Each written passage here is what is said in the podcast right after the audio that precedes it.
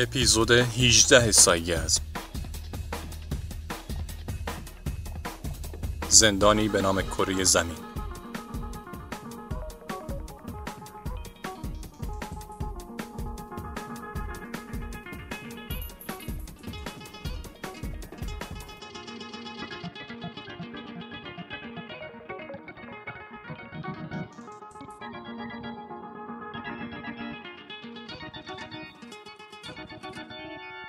شنیدین که میگن هر چقدر توی موضوعی تمرین کنی و هر چقدر درصد خطاهات بیشتر بشه شانست برای حرفه‌ای شدن توی اون کار بیشتر میشه این موضوع توی سفرهای فضایی صدق نمی‌کنه. می‌دونیم که سفرهای فضایی یکی از جذابترین و پیچیده ترین ماجراجویی هایی که بشر تا الان انجام داده. و به طرز کنایه آمیزی شما در این مورد نمی‌تونید بگید که با تمرین هرچه بیشتر سفرهای فضایی می‌تونیم در تسخیر فضا موفقتر عمل کنیم. چرا؟ چون علم ثابت می‌کنه که هرچی بیشتر سعی کنیم به فضا بریم یواش یواش داریم شانس ترک کردن کره زمین رو از دست میدیم. با پرتاب هر ماهواره و فضاپیما و موشکی که از جو خارج میشه داریم به سرعت یک زندان برای خودمون می‌سازیم و این زندان حتی ممکنه تا قرنها مانع سفرهای فضایی بیشتر بشه. بیسیکش به این صورتی که هر چیزی که بخواید به فضای بیرونی کره زمین برسونیدش باید مقدار زیادی انرژی بهش داده بشه تا از جاذبه فرار کنه. و این موضوع بسیار سخت و هزینه بره. برای این کار ابتدا خیلی خیلی تند باید به صورت قائم از اتمسفر خارج بشید بعد حرکتتون زاویه دار میشه تا با همون سرعت خیلی زیاد یه مدار قوسی دور زمین بزنید تا نهایت به مدار low earth orbit برسید. یک مدار پایینی و حداقلی هست. اگه بخواید از این مدار هم خارج بشید و مثلا به سمت مریخ حرکت کنید باید بازم انرژی زیادی صرف بشه تا از این حالت پایدار چرخشی خارج بشید. پس برای سالها و قرنها اون ماهواره فضاپیما یا ایستگاه فضایی یا هر چیز دیگه که در این مدار low earth قرار گرفته ثابت باقی میمونه و میچرخه. این پایدار موندن چیزها توی چنین مداری برای ماهواره و ایستگاه فضایی و چیزهایی که هدفشون موندن توی مداره OK ه و مشکلی نداره. اما مشکل جای دیگه است. می‌دونیم که عمده قطعات متصل به ماهواره تا به مدار برسه ریز ریز ازش جدا میشه و تا سالها این قطعات ریز و درشت فضاپیمایی در مدار لو ارث باقی میمونن و برای خودشون ول میچرخن. مشکل اصلی ما همین قطعات ول و بی که یک آشغالدونی بزرگ دور کره زمین ساختن.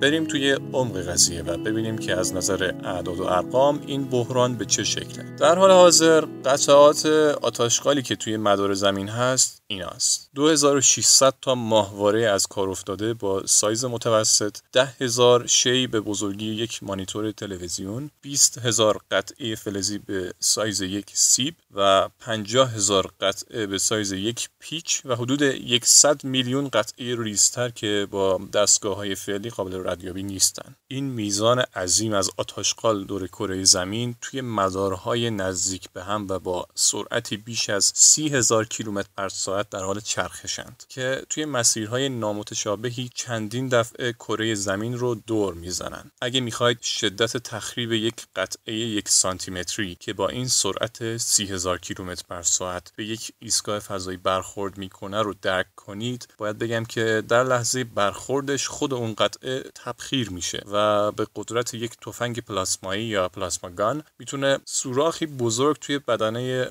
فضاپیما یا اون ایستگاه فضایی ایجاد کنه که نابود کننده است. خب ما دور سیارمون رو با میلیون ها قطعه ریز و درشت پر کردیم و داخل همه اینها هم میلیاردها دلار ماهواره سالم قرار گرفته که هر آن ممکنه یکیشون به چوخ بره. خب میگید بره به من چه؟ اگه این ماهواره نباشن چی پیش میاد؟ ارتباطات بین المللی قطع میشه؟ جی پی اس و مکانیابی به کل مختل میشه. اطلاعات هواشناسی دیگه منتفی نگهبانی از سیاره با گشتن دنبال شهاب سنگ های خطرناک دیگه امکان پذیر نیست و هر بخش از سنجش از دور و کاوی اطلاعات عکس برداری ماهواره‌ای و از این جور چیزای علمی از بین میره و یعنی برمیگردیم به حدود 60 70 سال پیش. اگه فقط یه دونه از این قطعات ولگرد فضایی که خیلی هم ریزه و اندازه یه دونه نخوده به یکی از 1100 ماهواره سالم توی مدار برخورد بکنه اون ماهواره رو در آن واحد نابود می‌کنه. این اتفاق داره هر سال میفته سالی حدود سه چهار تا ماهواره به همین شیوه دارن از بین میرن. با گسترش تعداد ماهواره هایی که سالهای اخیر و در سالهای پیش رو قراره به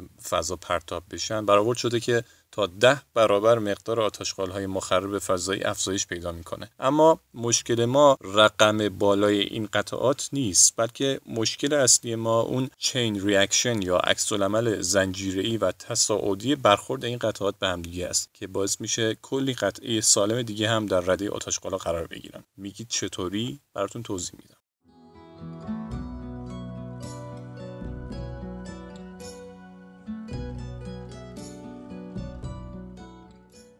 دو تا ماهواره از کار افتاده رو تصور کنید که ما دیگه از جاشون خبری نداریم و الان به فرض دارن به هم دیگه نزدیک و نزدیکتر میشن. یهو در کسری از ثانیه می‌خورن به هم و لط و پار میشن. هر قطعه ای از اینا پرت میشه یه طرف. به مرور یک اثر دومینویی رخ میده و همشون یکی پس از دیگری از قطعات برخورد اولیه بینصیب نمیمونن و تون تون فنا میشن. یک کالژن کاسکید یا یک آبشاری از اتفاقات تصادمی و تصادف هایی پشت سر هم و آبشاری رخ میده. مثل دومینو به هم دیگه می‌خورن و نابود میشن. و هیچ هم نمی‌تونه جلوشو بگیره. قطعات ریستر با سرعت بالاتری اینور و اونور جابجا میشن و مدار عوض می‌کنن و هیچ ماهواره‌ای در مدارهای کناری هم در امان نیست. اینی که گفتیم یک فرض بود و یک پیش بینی که ممکنه رخ بده. ولی چطور شده که تا الان ما متوجه رخ دادن این موضوع نشدیم؟ چون فضا به قدری وسیع و بزرگه که حتی اگه دو تا ماهواره هم به هم دیگه برخورد بکنن ممکنه ماهها طول بکشه این سیکل تخریب زنجیره واری که بهش اشاره کردیم شروع بشه و وقتی هم اگه شروع کنه دیگه دیر شده و ما دیگه نمی‌تونیم کاری بکنیم. به همین دلیله که ما تا حالا متوجه نشدیم. مثلا سال اول دو تا ماهواره سالم از بین میرن سال بعد 20 تا سال بعدش 100 تا و یهو سال بعد دیگه هیچی باقی نمیم این چیزا خیلی ترسناکه. کی ترسناکتر میشه؟ وقتی که طبق آمار متوجه میشیم میزان ریز قطعات ولگرد فضایی توی سی سال اخیر 100 برابر شده. و با گذشت زمان و پرتاب ماهواره های پیش رو این عدد ممکنه تا ده برابر میزان فعلیش هم برسه. و توی مدار نزدیک به حدود هزاران میلیارد قطعی ریز با سرعت سرسام‌آوری در حرکت خواهند بود و دیواری تشکیل میدن که دیگه تا قرنها نمی‌تونیم هیچ غلطی بکنیم چون باید فاتحه کاوش های فضایی رو بخونیم و با پیشرفت های علمی تا قرنها خداحافظی کنیم. Baby, they're tumbling down. And they didn't even put up a fight. They didn't even make a sound. I found a way to let you in, but I never really had a doubt. Standing in the light of your halo, I've got my angel now. It's like I've been awakened. Every rule I had you breaking. It's a risk that I'm taking. I ain't never gonna shut you out.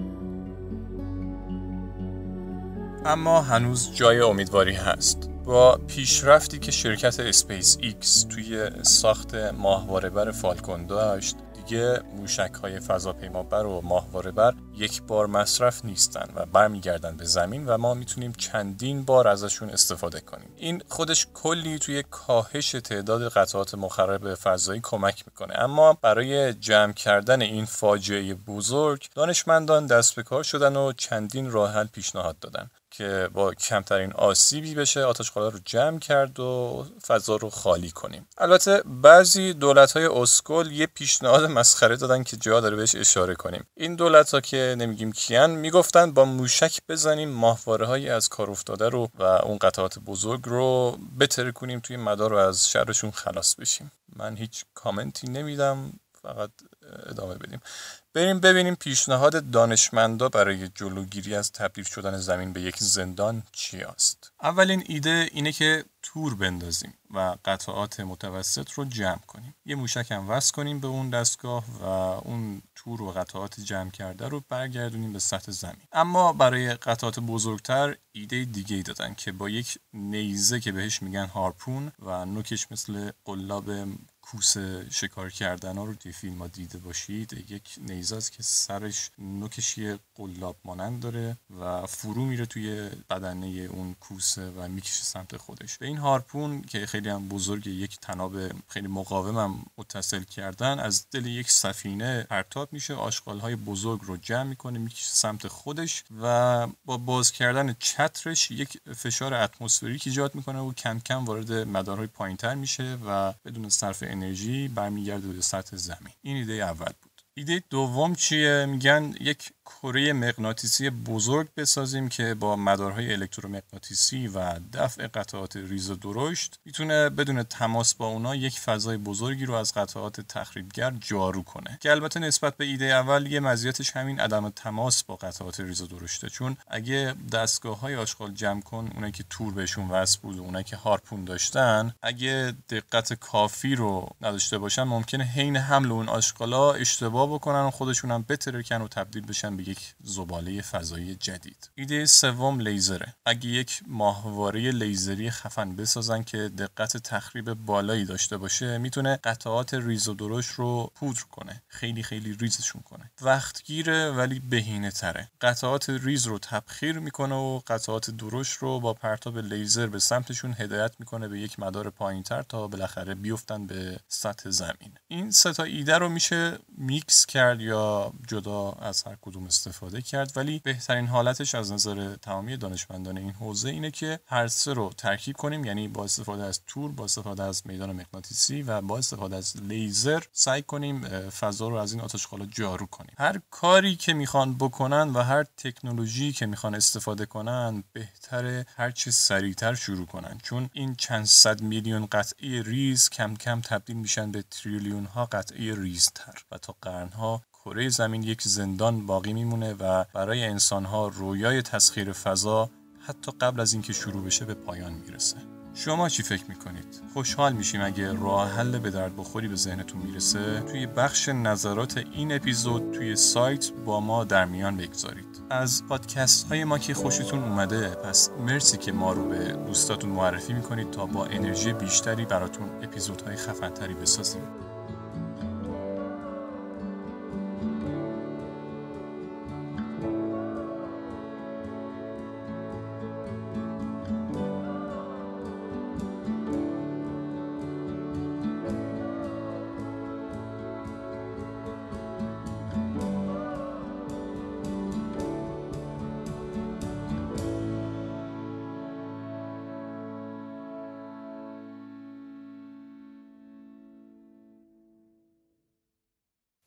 چیزی که شنیدید یکی از اپیزودهای فصل اول سایگزم بود.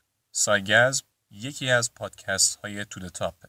توی سایگزم سعی کردیم که از منابع معتبر و مقالات علمی دنبال مطالب جذاب و بحث برانگیزی باشیم که پشتوانه علمی دارن و این مطالب رو ترجمه کردیم تا در قالب پادکست سایگزم ارائه بدیم. سایگزم مخفف دو تا کلمه است science و ارگزم یه نکته ریز پنج تا اپیزود اول فصل با عنوان سایفان اومده که ما از اپیزود 6 به بعد اسم رو عوض کردیم به سایگزم همه اپیزودهای پادکست های تو تاپ رو از سایت ما یعنی tudetop.ir می‌تونید بشنوید و دانلود کنید.